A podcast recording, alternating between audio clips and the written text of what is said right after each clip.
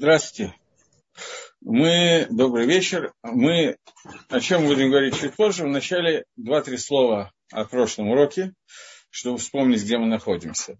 Рамхаль нам написал такую вещь, что э, существует э, необходимость человека достигнуть состояния своего шлемута, своей целостности. Человек создан, я напоминаю издалека, человек создан из двух разных начал, материального и духовного. И вся человеческая жизнь происходит в некой, некой борьбе этих двух начал. Какая из них будет э, основной, что кем будет управлять. И задача нас привести к тому, чтобы сознание управляло бытием или духовность управляла материальностью. Против чего выступает вся эцергора, которая есть в человеке, которая хочет, чтобы материальность управляла духовностью.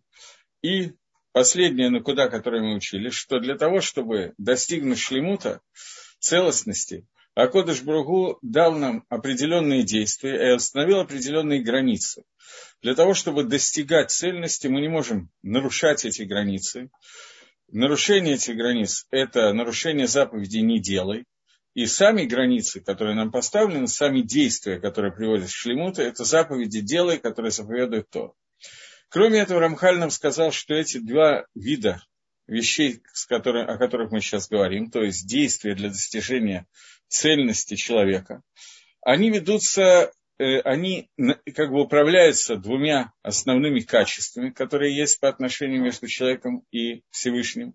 Это любовь и страх перед Творцом. Кроме этого, мы успели прочитать о том, что есть понятие Талмуд Торы, изучение Торы, которое является одной из ведущих вещей в шлемуте, в достижении цельности человека. И достижение этой цельности путем Талмуд Тора – это как бы отдельная вещь. Понятно, что она является одной из мицвот, которые нам даны, и одним из действий, которые есть. Но кроме этого, это действие, которое как бы действие само по себе. И с помощью, вооружившись изучением Торы, человек достигает двикута, соединения с Творцом уже здесь, намного выше, чем всех остальных мицвот, которые существуют. Поэтому это вещь, о которой сказано Талмуд Тора, кенегед кулам, Талмуд Тора, которая равняется всем заповедям вместе. И все эти вещи, не только человек приобретает шлему для себя, приобретает целостность для себя, цельность, я не знаю, как правильно сказать по-русски, но человек тем самым восполняет и доделывает, завершает все миры, которые существуют.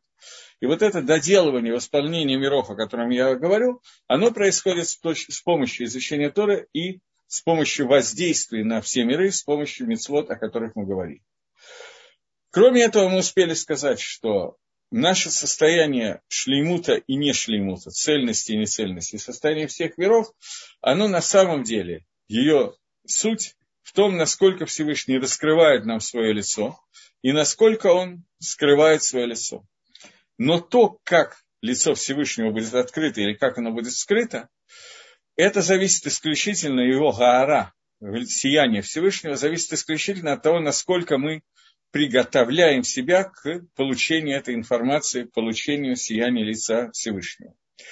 И отдаление и приближение посредством мицвот и аверот, который мы делаем, это приводит к тому, что мы получаем возможность принять лик Творца и, соответственно, ту гару, которая дается.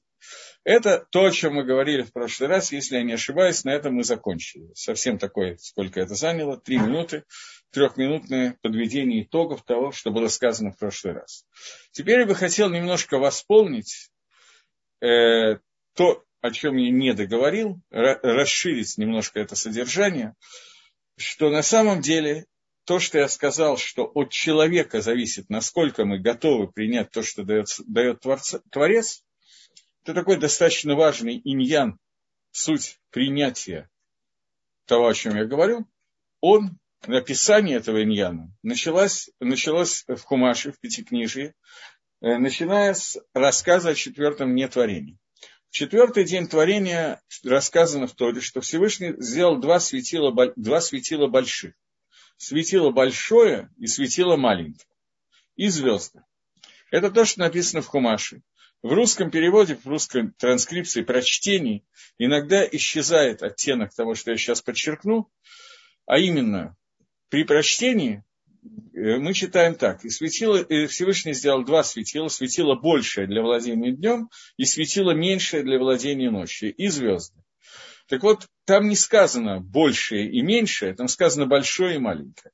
Поэтому все комментаторы, начиная на самом деле с Геморы, задают вопрос, что означает сделал светило, два светила больших, а потом про одно сказано, что оно большое, а про другое сказано, что оно маленькое, и звезды. Гемора приводит э, рассказ в качестве комментария, что было создано Солнце и Луна, они были созданы одинакового размера, и Луна обратилась ко Всевышнему, сказав, что не могут два царя пользоваться одной короной. И Всевышний сказал, что ты сказала верно, пойди и уменьши себя. Луна ему ответила: за то, что я сказала правильные вещи, мне надо уменьшить. Чтобы она не обиделась, Всевышний создал звезды. Я не буду сейчас входить в диалог между Луной и Всевышним, что именно, что означает Луна сказала и так далее. Это диалог, который нам сейчас не принципиален, есть объяснение, понятно, что Луна не умеет разговаривать и так далее. Но это не то, что я хочу сейчас, не то, на чем я хочу останавливаться. Светила, которые были созданы Солнце и Луна, в них есть принципиальная разница. И эта разница как и физическая, так и метафизическая. Физическая разница между Солнцем и Луной состоит в том, что Солнце – это дающее начало, Луна – это принимающее начало. У Луны нет собственного света. Весь свет, который Луны, который мы видим, это отраженный свет, который дает Солнце. Солнце, оно влияет, дает свет. Луна принимает это влияние и отражает это влияние. Так вот, уменьшение Луны, которое произошло в четвертый день творения, это замысел Творца, согласно которому микаблим, принимающее начало, никто из них не может принять все, что им дается. Существует какая-то дельта, какая-то разница между тем, кто дает, и тем, кто берет.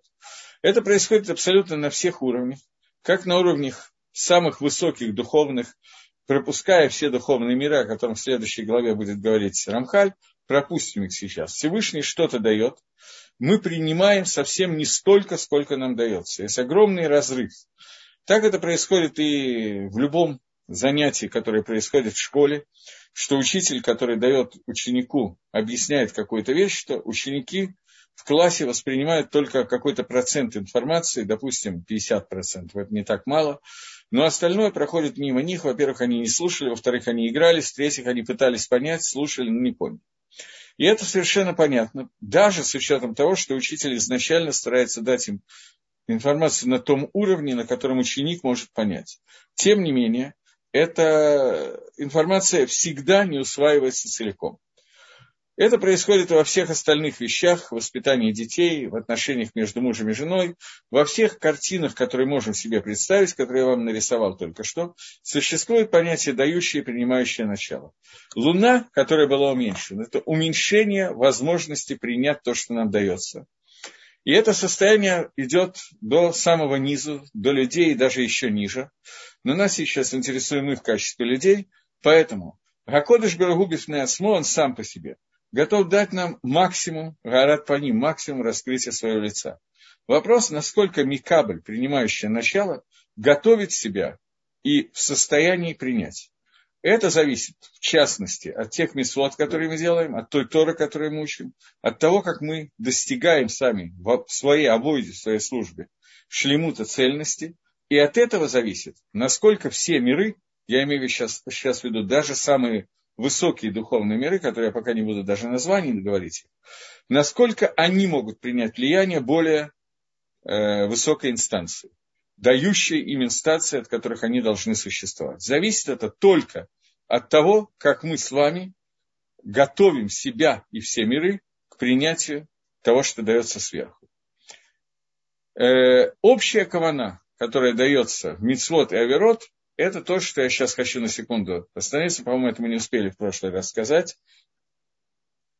Я увидел какую-то записку, но ничего не, не понял, что здесь написано. Одну секунду.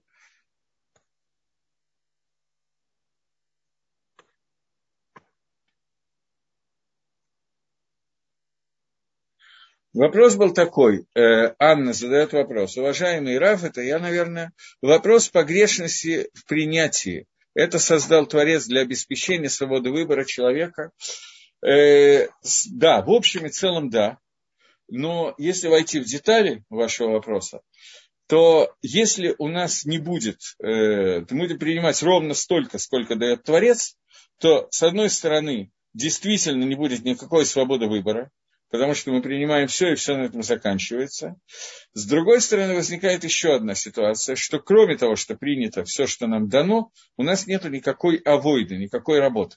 Поскольку человек создан таким образом, я сейчас говорю о человеке, не о Луне, человек создан таким образом, что в нем есть два начала, материальное и духовное, и как бы задача человека в мире, чтобы он себя сделал более духовным и менее материальным, то поэтому, если все, что дается сверху, мы принимаем сразу же, то иньян авойды, работы, службы Всевышнему, какой-то вопрос не только выбора, но вообще сути понятия авойды сразу же кончается. Поэтому в результате весь тикун, все исправление, все, что надо исправить, будет сделано Всевышним, а не нами. Но мы должны приготовить этот мир и себя, и не только этот мир, но все миры, и себя самого, для принятия этого исправления, которое сделает Всевышний.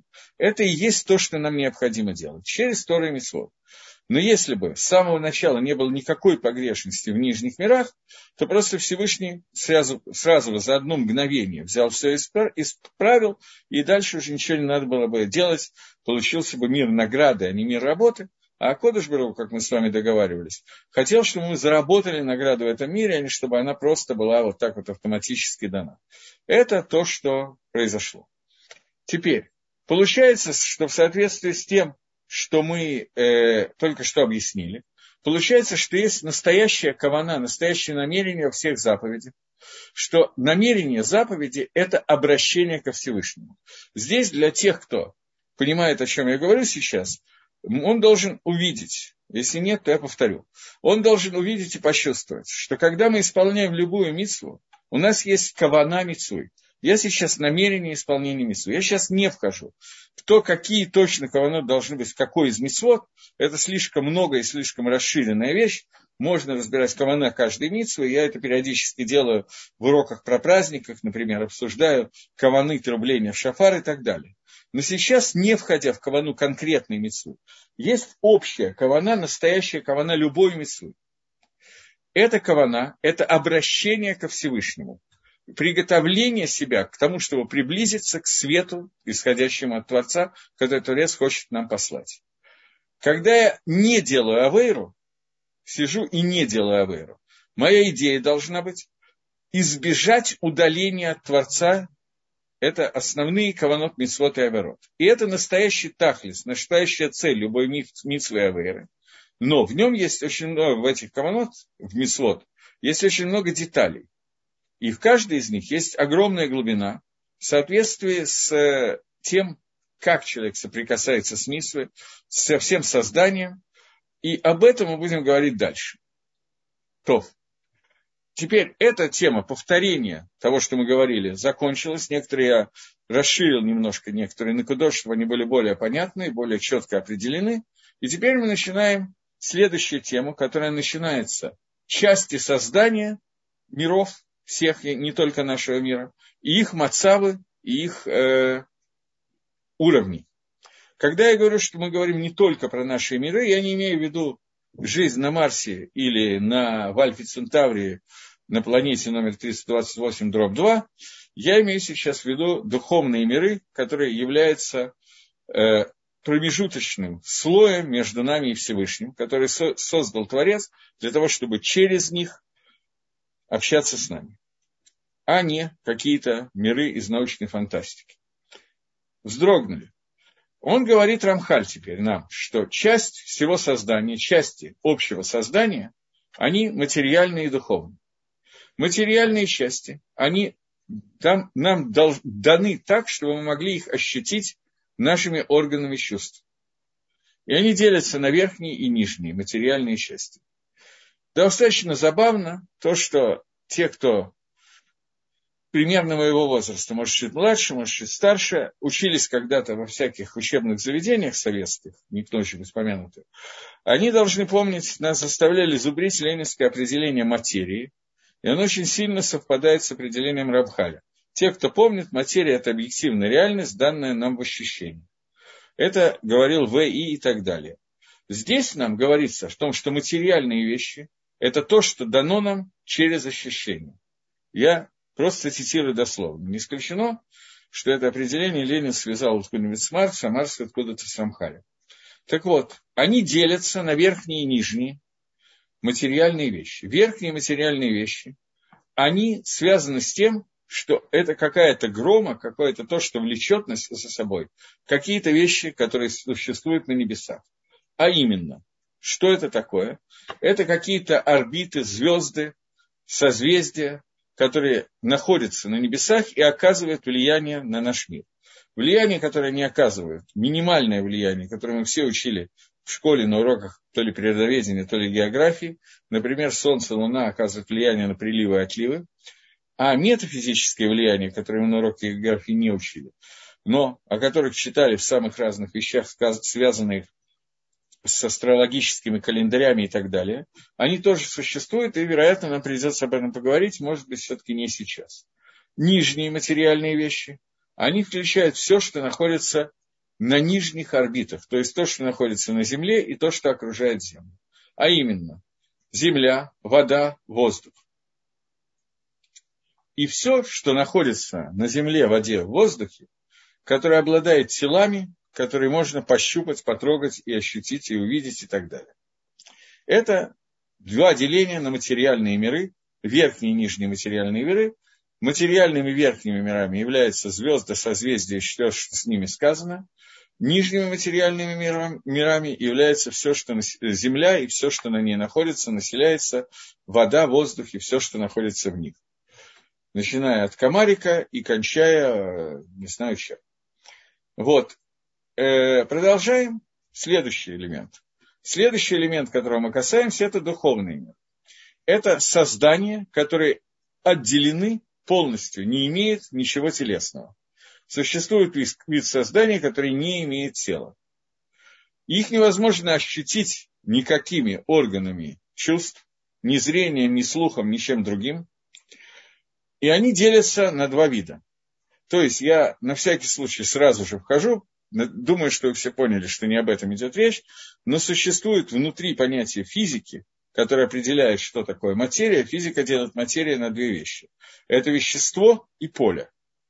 Поле оно не имеет, оно не вещественное, но его можно потрогать, пощупать, измерить его напряжение, его силу и так далее. Не об этом сейчас идет речь. Материя, материальные вещи, они включают в себя и вещество, и поле. О них мы уже поговорили. И теперь мы говорим о следующих, природ, ну не природных, а духовных вещах, которые никак невозможно ощутить даже с помощью какого-то прибора, э, материала нера. Его невозможно ни померить, ничего. Это духовные вещи, для измерения которых не даны никакие приборы, и никаким образом невозможно измерить духовность ничего. В частности, увидеть духовность человека с помощью какого-либо прибора, который изготовлен в лаборатории, ни в коей степени нельзя. Вот э, эти э, духовные вещи, которых невозможно измерить и почувствовать, они тоже делятся на два вида. Первый вид – это души человека, имеется в виду. Второй вид – это отделенные от Всевышнего духовные субстанции. Души – это вид созданий духовных, которые созданы таким образом, что в будущем они должны войти в тело. То есть сейчас они отделены от тела, поэтому они называются духовными, но их место обиталища нормальное, они должны соединиться и войти в тело. Для того, чтобы в нем сосредоточиться и соединиться с телом каким-то очень плотным, четким узлом, и теперь действовать какими-то разными действиями внутри этого тела. И это происходит в разные времена, и в разные времена у них есть разная связь с телом, и может оказаться время, когда с телом они вообще не связаны. Это время, например, нахождения в Ган Эдене после смерти, или время до того, как они пришли в тело, и они чисто духовные субстанции, которые находятся где и как, сейчас нам не важно, может быть, мы потом как-нибудь поговорим об этом, может быть, нет. Теперь, есть еще одна духовная, духовный вид, который называется невдолим, отделенный, дословный перевод. Это вид, который создан духовно, только из духовности, без того, чтобы в будущем соединиться с телом. Вообще. И они тоже делятся на два вида. Что за два вида, на которые они делятся? Первый вид, он называется кахот, духовные силы. Второй называется малахим, ангелы. И также они состоят из многих уровней и многих ступеней. И у них есть природные законы их существования. В соответствии с их уровнем и с их ступенью будут соответствовать законы, которые относятся к каждому из них. До такого состояния, что на самом деле мы можем объединить много-много-много видов в один общий, подвиды в один общий вид, и назвать этот общий вид малахим. Назвать этот общий вид малахим, то есть ангелы-посланники. Таким образом, грубо мы разделяем на два вида духовных вещей, которые делятся еще на два. Первое – это те, которые должны спуститься в дальнейшем в материальный мир и соединиться с ним, с телами, например, человека, войти в него. Это называется душа. Второй – это то, что никогда не соединится с материальным миром, но единственное, что может быть, он может с ним контактировать, но не войти и не слиться в одно единое целое. Это называется малахим, посланники от Всевышнего, которые руководят, руководят действием тел, тел в этом мире. И есть еще один вид, который называется кахот, силы, которые исходят из Всевышнего. О них пока ничего не сказано. Пока более или менее мы сказали то, что хотели. Ой.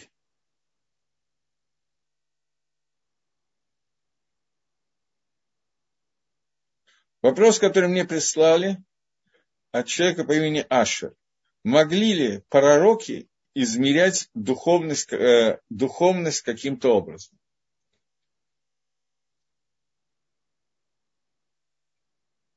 Я точно не знаю вопроса.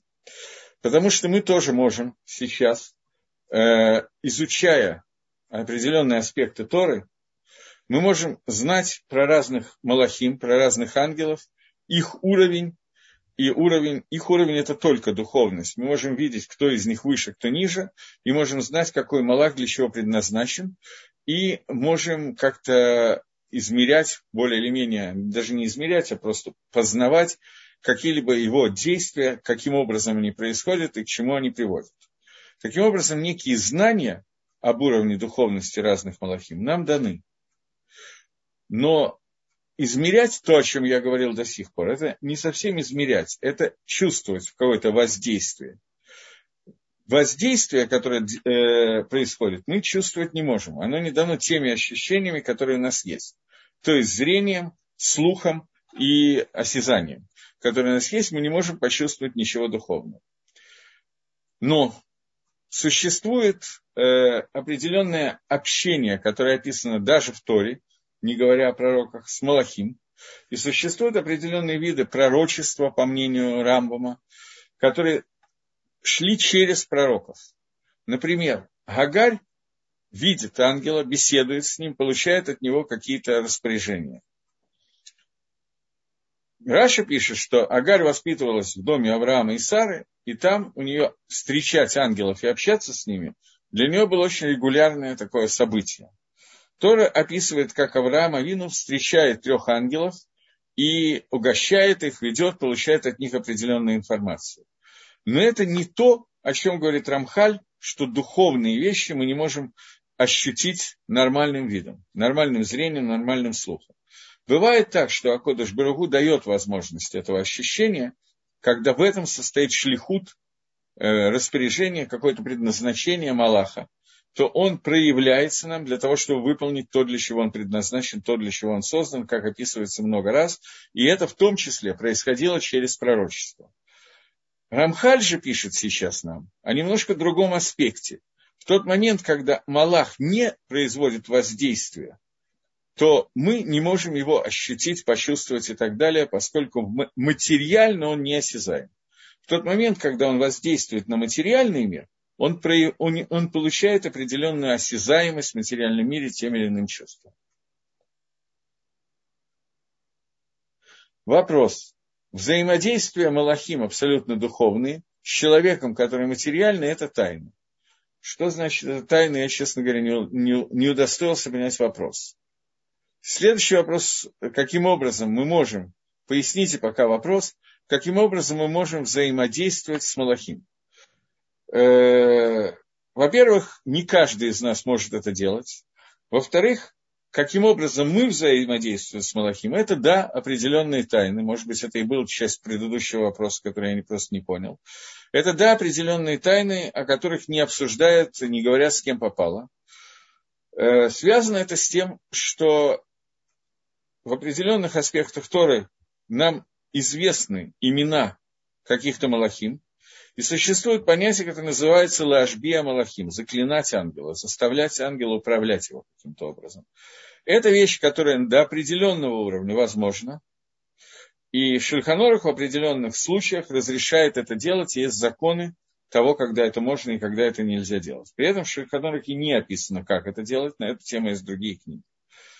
В общем и целом, сегодня девяносто девять целых девять десятых процента людей даже близко не знают, что, как это делать, и не делают это.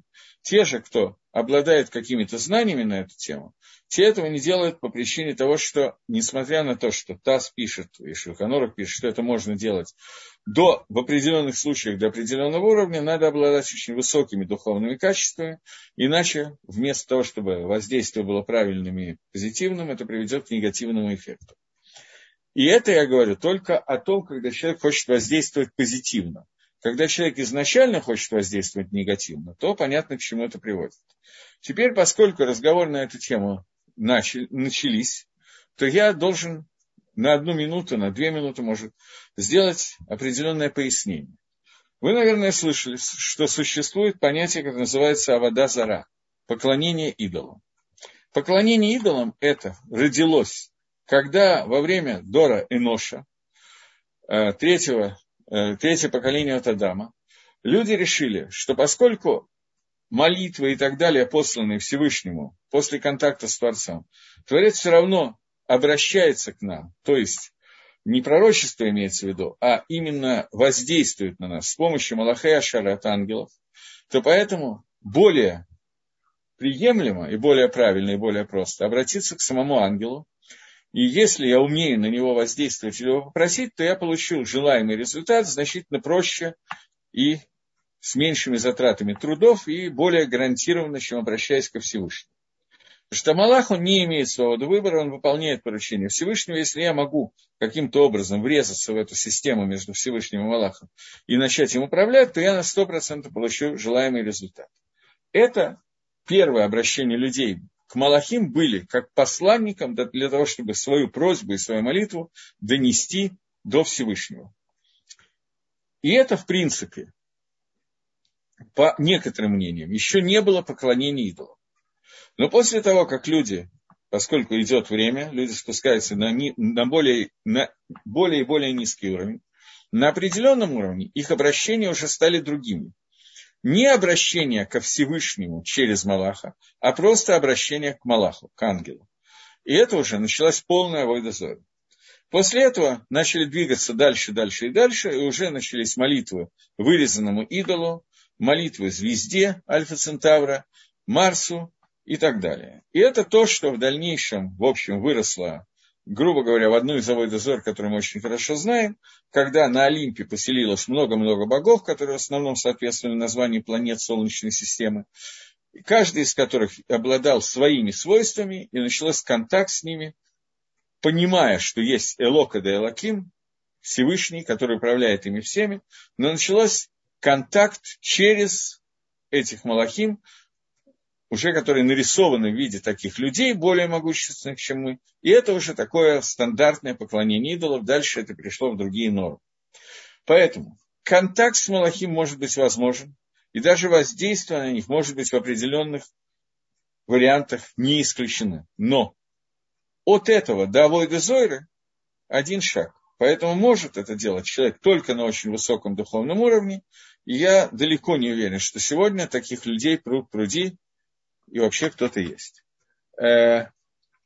Если злые малахим Была ли битва ангелов добра и зла? Давайте мы немножечко подождем с этим вопросом и почитаем дальше Рамхаля, потому что он частично будет касаться вашего вопроса. Я понимаю, что Малахим – это очень интересная тема, но буквально следующей строчкой он входит еще в одну накуду, которая не называется «Злые Малахим». Если «Злые Малахим», если вкратце, то есть, но совершенно не то, что обычно вкладывается в этот вопрос. Продолжаем. Улам, однако, есть еще один вид созданий, которое некое промежуточное звено между духовным и материальным. Еще раз. Кахот силы и Малахим – это чисто духовное создание. Люди, звери и так далее – это чисто материальное создание. Внутри человека есть духовное сознание, которое является нашама, душа. Она в будущем должна войти в материальную часть и соединиться с ним. И вместе человек образует смесь духовного и материального. Но есть еще одно создание, которое является промежуточным между материальным и духовным. А именно, что на самом деле его нельзя почувствовать с помощью наших ощущений.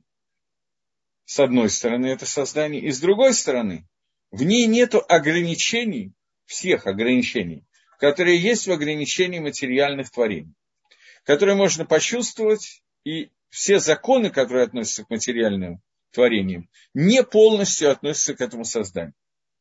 С одной стороны, оно не совсем правильно, не совсем точно начинается, называется духовным созданием, но тем не менее оно сильно отличается от того суга, от того уровня, от того создания, которое называется Малахим, ангелом.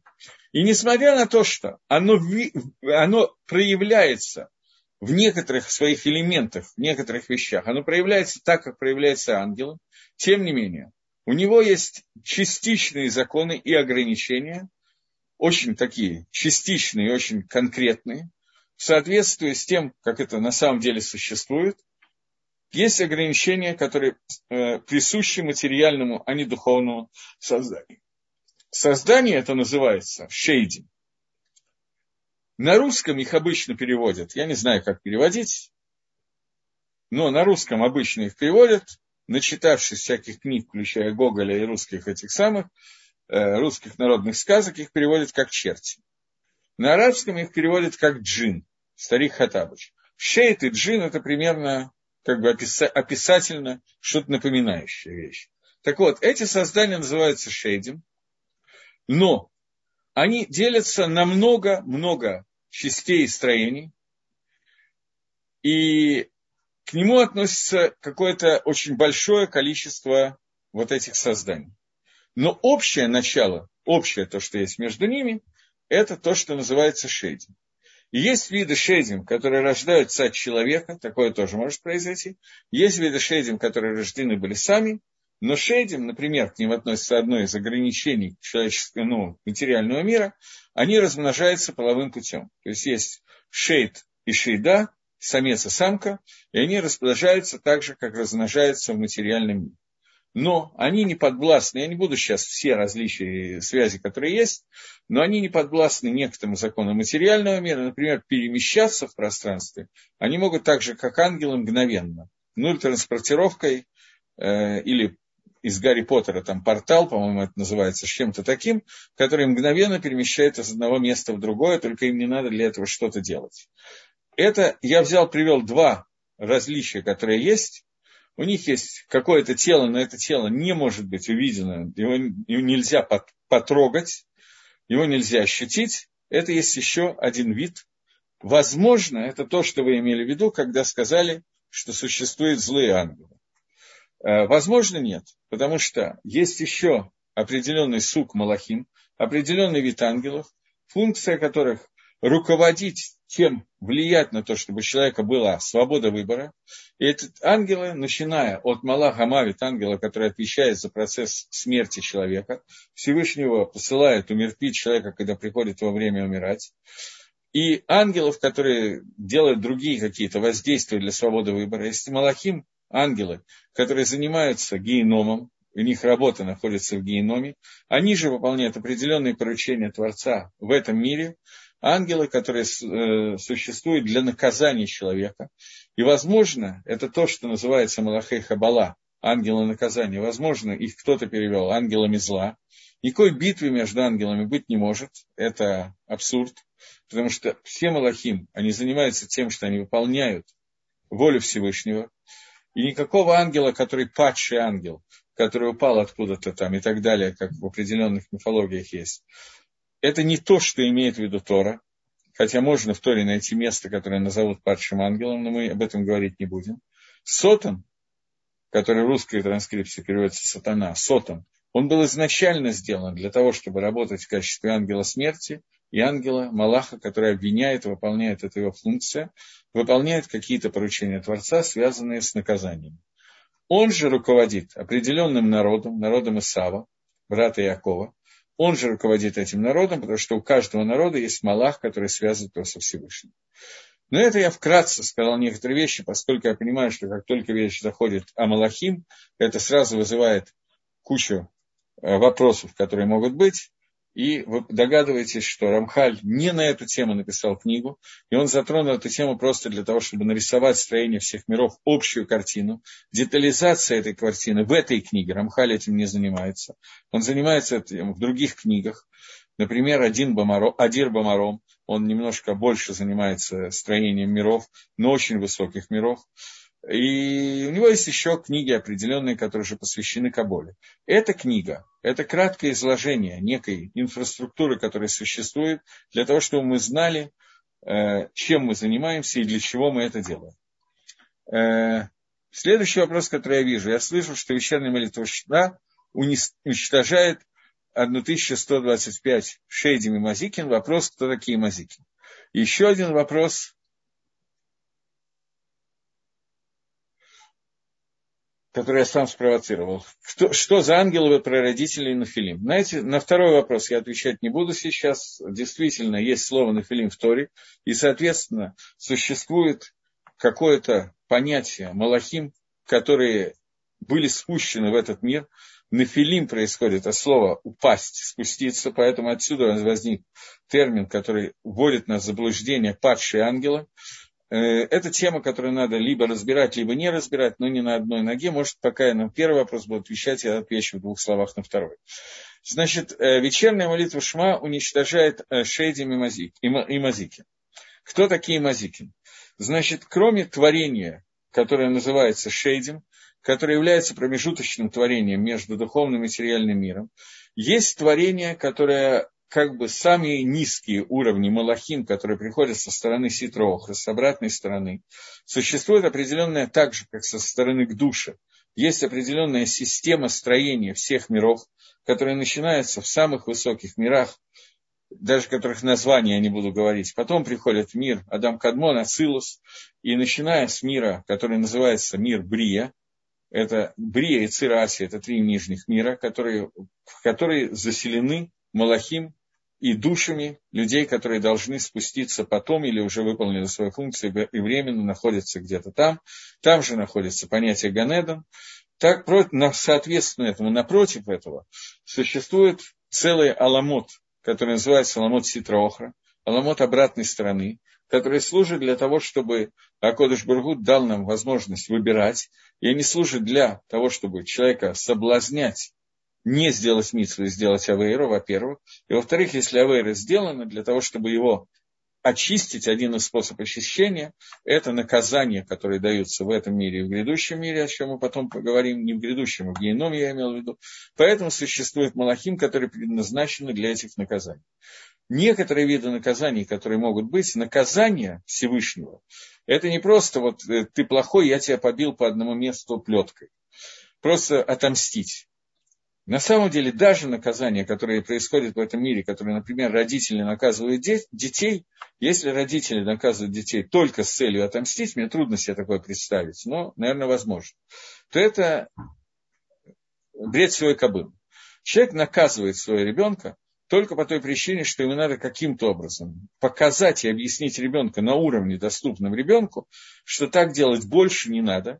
Например, ребенок, э, засекли его родители несколько раз за, том, что, за тем, что на четырнадцатом этаже втихаря открывает окно, высовывается через окно и пытается там посмотреть на кошку, которая там гуляет. Мама и папа каким-то образом доперли своим умом, что если ребенок это будет чересчур часто делать, то вырастает вероятность того, что он вывалится из окна, она существует. И хотят объяснить ребенку, что этого не надо делать.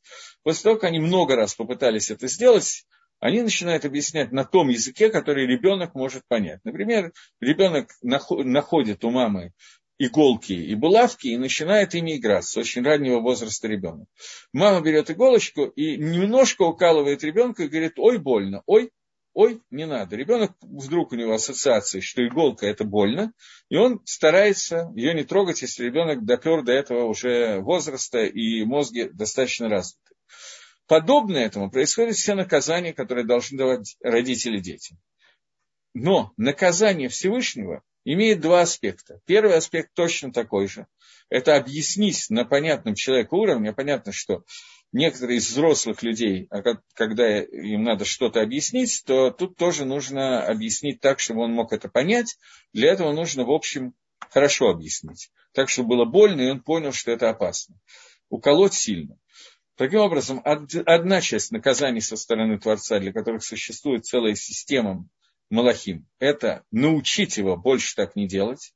Второй вид наказания, что само по себе страдания и иссурим, которые приходят для человека в мир, они сами по себе делают некое исправление, независимо от того, служат они для того, чтобы научить человека так больше не делать, или даются просто так. Это не накама, это не месть. Это именно исправление того изъяна, который сделал человек. Мы дойдем до этого места в Рамхале и поговорим об этом более подробно, просто поскольку возник вопрос. Существуют определенные посланники, которые пришли для того, чтобы сделать незак. Мазикин происходит от слова незак, ущерб в материальном мире. И этот ущерб, который получает человек, даже если он не делает шуву, не раскаивается, не понимает, что от него хотят. Тем не менее, он сам по себе убирает какую-то часть изъяна, который внес человек в этот мир, сделав авея. Поэтому существует шейдим и мазиким, которые существуют для того, чтобы сделать гацаал и поль, ввести в этот мир некое наказание исправления мира. Выглядят они и называются они малахей хабала, и поэтому многие их называют злыми ангелами. Ангелы, которые ведут за собой ущерб, они созданы для того, чтобы сделать ущерб. Одно из названий, один из уровней, это называется Мазикин, и он же связан с Шейдем, который делает во многом то же самое, но это сделано как некое орудие, средство, которое изобрел Всевышний, для того, чтобы произвести некий тикун, некоторое исправление аль-еды и сурим, посредством сурим, страданиям, которые есть в мире. Вот. Молитва Шма не убирает, не уничтожает, а убирает Шейдем. Количество, качество и так далее, я не берусь твердо судить, это может быть много вариантов, но молитва Шма имеется в виду не вечерняя Шма, а Шма, которая читается в постели. То, что называется мицва чтения Шма в кровати перед сном. Молитва Шма, она работает в качестве шмиры, охраны от различных действий, которые могут произвести шейдим и мазиким. Другими словами, если Акодыш Бару решил, что человек, который что-то, чего-то такое не сделал плохо, его надо исправлять с помощью шейдим и мазикин, то Шма, прочитанная в постели, поскольку идея Шма – это объединение имени Всевышнего, Шма Исраэль Хашем и Хат, слушай Всевышний наш Бог, Всевышний един, слушай Израиль, то когда мы читаем Шма и объединяем тем самым, мы вносим исправление в тот гам, который мы сделали, то нам нужно убрать воздействие этих шейдим и мазикин, и это то, что делает Криат Шма Шелемита. Я надеюсь, что более или менее я ответил на этот вопрос. Могут ли шейдим влиять на мысли людей? Могут. Но, опять же, что называется влиять, в каком смысле и для чего? Шейдим – это некие организмы, которые созданы полудуховные и полуматериальные, которые созданы для того, чтобы доконтактировать с человеком. Этот контакт мы не замечаем, не, не понимаем, не можем его почувствовать и так далее, но у них есть определенные возможности контакта, часть из них связана с тем, что они входят в мысли человека и влияют на них, но это не та тема, которой сейчас собирается заниматься Рамхаль, я просто так вот решил, что на большую часть вопросов я буду отвечать. Вопросы очень хорошие, достаточно глубокие, но мы не будем сейчас полностью ими заниматься. Окей. Теперь мы двинемся дальше. Про родителей на филим я все-таки решил, что я не буду особо входить в этот вопрос. Двинемся немножко дальше. Э-э- Нет, наверное, все-таки надо на этот вопрос. В двух словах, я совсем в двух словах отвечаю. Э-э- Малахим, в принципе, ангелы, они являются средством воздействия Творца на, на людей и на мир. И Малахей и Ашерет, ангелы служения, они не обладают собственной свободой выбора. Они, как полупроводник желания Творца, воздействуют на человека. Когда Мидрашим говорят, что Малахим нет свободы выбора, это означает, что тот выбор, который есть у нас, тот уровень выбора, который есть у людей, выбор между добром и злом, на котором находимся мы, у них отсутствует, потому что место, где они пребывают, оно настолько обладает большим сиянием Всевышнего, что там нет понятия «хорошо» и «плохо». Там существует только понятие «хорошо» и «очень хорошо». Но у Малахим есть, они все-таки думающий агрегат, несмотря на то, что они думают не о зле, как постоянно мы, а о чем-то другом. Поэтому на определенных этапах у Малахим возникает кушьет, трудности, которыми обращаются ко Всевышнему. Одна из самых больших трудностей Малахим, она описана в э, псалмах Давида, где задается вопрос «Май ножки тискарену». Что такое человек, чтобы ты о нем помнил? На каком-то этапе, я не хочу подробно входить, были два малаха, которые задали кушью Всевышнему, трудность Творцу, что зачем тебе нужны люди, в таком виде, в котором ты сделал, посмотри, что они творят.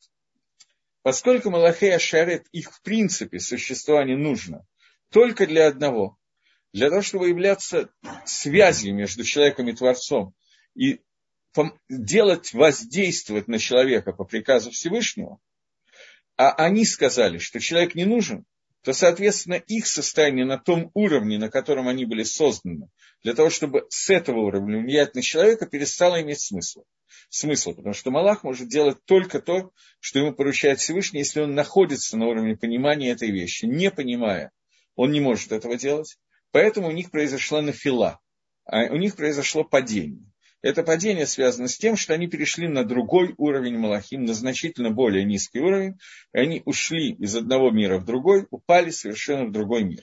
Из этого Мидраша, который приводится, и Раша его приводит, когда он приводит слово «нафилим», что из этого Мидраша делаются очень своеобразные выводы, которые, понятно, что не хочу даже входить в это, потому что все-таки я бы предпочел учить Рамхаля, а не слухи, которые есть. Но поскольку вопросы очень правильные, и ошибки не могут не возникать, как при поверхностном прочтении, то поэтому я очень в двух словах ответил на этот вопрос. Если мой ответ удовлетворяет, то как-то пометьте это дело. Если нет, то я буду думать, входить ли в эту тему дальше. Пока мы двигаемся по Рамхалю дальше. То есть те, кому я ответил, если можно, как-то отреагируйте, чтобы я понимал, это ответ нормальный или плохой, не устраивающий. Пока я вижу, что вроде как нормально. Так, теперь мы пойдем двигаться дальше. Рамхаль пишет, что э, у нас остался еще один вид, который отделен, отличен от всех остальных видов. И он такой вид совершенно потрясающего создания, который называется человеком. Для того, чтобы он был таким, какой он есть, он составлен из двух видов, которые совершенно различны друг от друга, которые, в принципе, по идее своей невозможно объединять. Ну, Всевышний может, но так это невозможно. А именно, есть самая верхняя душа, корень которой выше, чем корень всех ангелов вместе взятых. Но тело его состоит из... Тело мы больше знаем, чем душу нашу. Вот из, из того, из чего состоит. Оно самое низкое из всего, что можно составить. Но оно не ниже, чем э, тело животного. Я имею в виду, что к духовности оно имеет очень мало отношения. И больше нет ни одного подобного создания. Это единственное создание, которое есть. И здесь нужно, чтобы человек не ошибся в своих мыслях и не подумал, что все остальные животные, они подобны человеку. Мы знаем, что были люди, которые твердо решили, что человек и животные очень похожи, и некоторые сделали целую систему объяснения, из какого именно обезьяны был, получился человек. Вот. И иногда, когда вот так вот мы сами, я не имею в виду сейчас Дарвина и Энгельса, я имею в виду нас с вами, когда смотришь, например, на экран компьютера, я смотрю, где мое изображение, то я понимаю, откуда возникла эта ошибка. Потому что смотришь на лицо, и теория Дарвина как на ладонь. Но при этом нужно понимать, что несмотря на то, что внешне человек действительно очень напоминает Балей-Хаим животных, обезьяну и так далее, тем не менее, Балей-Хаим отличается от человека. И по поведению они делают много как человек. Они едят, пьют, размножаются точно как человек. Но есть, даже я вот знаю, что можно научить некоторых животных есть вилкой. Людей тоже. Но занимает некоторое время, пока детей учишь вилкой есть. Но даже можно с некоторым трудом научить, правда не знаю зачем, что нож держит в правой руке, а котлету в левой. Но тем не менее, когда мы научим человека правилам хорошего тона и так далее, тем не менее, подобность человека и животного бросается в глаза очень сильно. Но здесь есть разница, которая должна быть понятна на сто процентов, что у животного нет души, но животное вся целиком состоит из материальной части. Даже те животные, которые из самых тонких материй, они все равно состоят из материи. И эта часть находится, материальная часть, находится и в человеке тоже. Поэтому человек, он тоже Бааль-Хай, он тоже в каком-то степени животное. Но кроме всего этого, в человеке есть еще одна вещь. То есть Рамхаль нам говорит, что у животного есть понятие, назовем это животная душа, да? Та душа, которая делает его живым, способным кушать, ходить, двигаться и так далее. Но у человека есть более высокий уровень души, который полностью отличает человека от животного. То есть кроме обычного животного состояния у человека есть верхняя душа, высшая душа. Она является брия бифнеасмо, она является самостоятельным созданием, которое отделено от тела полностью, и оно отделено от него настолько, что соединить их и связать их вместе возможно было только через распоряжение Всевышнего и Барах Шмо благословенного имени. И с той каваной, о которой мы говорили раньше, что человек может соединиться, соединить материальное и духовное, душа может войти в человека только благодаря вот этому соединению, которое сделал Творец, и это такое уникальное создание, которое отличается от всех созданий. Поскольку мы, в общем, где-то в середине разговора об ангелах, я хочу вам привести мидраш, который приводит Раши. Мидраш, который после того, как я его расскажу, я честно говорю, не скажу до этого. Я честно говорю, что он оставляет меня, продолжает оставлять меня в некотором недоумении, и объяснить этот мидраш полностью я не могу. Одну накуду я объясню, вторую поставлю вопрос, который у меня есть, но объяснять не, не могу, не знаю. Раша рассказывает, приводит мидраш. Раша – это комментарий Хумаша, он приводит этот мидраш, который привезен в Мидраш Раба. Раша его приводит не целиком, и пока его Раша приводит в том виде, сокращая, он совершенно понятен. Но если продолжить дальше, то у меня он вызывает один большой вопрос. Мидраш такой, что когда Моше Рабейну писал Тору под диктовку Творца, то он дошел до фразы и сказал Всевышний «сделаем человека». Сказал Всевышний, Моше, Всевышний, зачем ты пишешь во множественном числе? Люди подумают, что есть много богов, несколько. Всевышний ответил, пиши, тот, кто хочет обижаться, будет обижаться, э, ошибаться. Человек, ему дана возможность ошибки, но я хочу, чтобы люди выучили Дери Херец, моральные качества, и знали, что при творении человека я советовался с Малахим, с ангелом, для того, чтобы они выучили мораль, что старший должен советоваться с младшим. Это то, что написал Мидра... Раш в Мидраше. Звучит красиво и понятно. Я привожу Мидраш до конца. Мидраш продолжает и говорит, что когда Всевышний хотел создать человека, он собрал вокруг себя первую группу ангелов и спросил их, что вы думаете, создадим человека? Ответил ангел, «Май ножки тискерену». Зачем нужен человек, чтобы его упоминать? Кому он нужен? Какая от него польза? Тогда Всевышний положил на них палец, на этих ангелов, и умертвил. Я оставляю сейчас в стороне, что значит положила, палец этих ангелов не стал, он их умножил на ноль. Он собрал вторую, создал и собрал вторую группу ангелов и спросил, будем создавать человека? Они ответили что-то очень подобное первым и тоже туда же. Их уничтожил Всевышний. Третья группа ангелов сказала, а Кодыш Баругу, Коль гаарец шельхаху. Вся земля, она принадлежит тебе. Ты делаешь по своему желанию. Зачем ты нас спрашиваешь? Сказал Всевышний, пока вы разговаривали, я уже создал человека. Третья, ангела осталась, третья группа ангелов осталась. Они не возражали против творения человека, они остались. То, что меня вызывает вопрос, здесь есть два вопроса. Первый вопрос, почему Всевышний уничтожил первые две группы ангелов? Они были, не хотели человека, но почему их надо было уничтожить? На этот вопрос у меня есть ответ.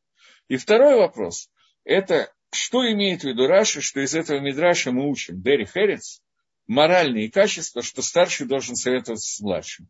Посоветовался, младшему не понравился, я их, его прибил, и потом снова создал, все равно сделал так, как я хочу. Но посоветоваться надо. Высокие моральные качества. Не нравится в дамке. Это вещь, которую я не понимаю, как Раша это учит из Мидраша. Но Раша легко переживет то, что я не понимаю какую-то вещь. А вторая часть, эта часть очень важная. Почему этих ангелов Всевышний уничтожил, когда они не хотели, чтобы создавался человек? Мы видим, что у ангелов есть свое желание. Свободы выбора нет, но желание есть. Ответ на этот вопрос очень простой. Малахим является связующим звеном между нами и Всевышним. То, что определяет то, как управляет Всевышний людьми, способ управления, это Малахей Ашер, это ангелы служения.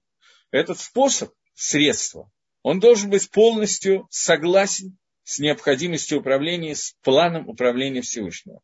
Если есть какое-то несогласие, то это несовершенство в замысле Творца. Поэтому Малах, который считает, что человек не нужен, он не может быть связующим звеном между Всевышним и человеком. Поэтому эти Малахим исчезли из мира. Но первый вопрос, который я сказал, я оставляю в качестве вопроса. У кого будут какие-то идеи, можете написать. Как можно учить правила морального поведения, которое связано с тем, что я должен посоветоваться, но Всевышний советовался, но когда его не устроило, он уничтожил этих малахим. Понятно, что вопросов внутри Торы может быть миллионы маленьких десяток, но эти вопросы – это и есть средства учебы, но ответа у меня, стопроцентного ответа на этот вопрос нету. Я слышал много вариантов, несколько вариантов от разных людей, которым я задавал вопрос, но мне пока ни один из ответов полностью не понравился. Теперь, после того, как мы описали то, что мы описали, Рамхаль продолжает, и я начну, хотя закончить я не успеваю эту часть. Рамхаль пишет, что материальные создания, они нам известны. Мы видели кошку, видели мышку, видели комара и видели себя, например, в зеркале. Законы их и мишпотим, которые есть, природные, они тоже более или менее мифурсамим, более или менее обозначены. Все знают, что существует закон сообщающихся сосудов, и все знают, что если долго сидеть под деревом, как делал Ньютон, то в конце концов яблоко падает на голову, и человек тут же говорит F равно эм жэ. Эти вещи записаны, известны и определены. Но духовные вещи, их нам невозможно описать, все их иньяним, хорошо и нормально описать. Потому что они находятся вне нашего демьона, вне нашей фантазии. Потому что, если вы обращали внимание, то фантазирует обычно человек что-то, что он видел, слышал каким-то образом, что-то, что уже имело место быть. Абсолютно новые вещи. Оригинальным являлся только Всевышний в создании мира, и, как кто-то сказал, то не до конца. Но совершенно новое создание Еш Миаин даже профантазировать мы не можем. Поэтому то, что нам не показали, не дали пощупать, нам очень трудно описывать эти вещи, у нас не хватает нашей... Даже не фантазия, а именно демьона. У нас нет возможности это оценить. Поэтому, тем не менее, говорит Рамхаль, мы поговорим на эту тему, но только в соответствии не с нашим даже уровнем понимания. Наш уровень понимания здесь тоже имеет значение, но главное, это только в соответствии с той, с той традицией, которая есть в наших руках. Поскольку ничего нового мы сказать на эту тему никак не можем, потому что, если это не передано нашей традиции, то это будет чушь. И мы знаем, что многое чушь на эту тему сказано во всяких сказках, э, легендах и так далее. То поэтому все, что мы можем сказать и все, что можем писать, это то, что мы получили по традиции, по Масои. Поэтому часть этих вещей и есть то, что называется кабалой, но это только одна часть кабалы. Но часть этих вещей, то, что называется кабала, поскольку слово кабала происходит от слова ликабель принять. Принять это значит, что я получаю по традиции от учителя к ученикам. Вот, поэтому мы не можем, э, мы не можем полностью говорить на какую-то тему, а только в случае, если мы четко получили это от нашего учителя. В противном случае это становится набором глупостей, и этого ни в коем случае э, нельзя сделать. Вот. И поскольку у меня остается секунд так двадцать до конца, то я думаю, что если есть какой-то вопрос, то я отвечу, потому что начать это описание я больше вряд ли смогу. У меня кончается время. Я вижу, что вопросов не возникает. Ну, хорошо. Да, Тиферет. Спасибо, Раф Элиэзер, за прекрасный урок. Здесь есть пожелания организаторам, чтобы дать возможность Раву Ксиду больше времени для уроков. Вот. Тифера, добрый вечер. Я прошу прощения. Да. Добрый вечер. Шалом, Ураха. Я просто пока не вижу Рава Зильбера среди наших участников. Я ему сейчас позвоню, уточню. Может быть, есть небольшая задержка, если можно, еще минуту-две. Вы, если есть вопросы какие-то, может быть, конечно, Рау, да. Спасибо продукт. большое. Раф Элиэзер, у вас нет сейчас урока? Я могу две-три минуты продолжить. Да, сейчас okay. я проверю еще вопросы и ответы, но здесь тоже нет вопросов. Хорошо. Тогда я продолжаю читать Рамхаля. Рамхаль пишет, что одна из больших икарим, одна из очень важных икарим, икар – это слово, обозначающее основы, корней веры, которая вот Рав Бенциен появился, поэтому я думаю, что все-таки правильно будет предоставить ему микрофон.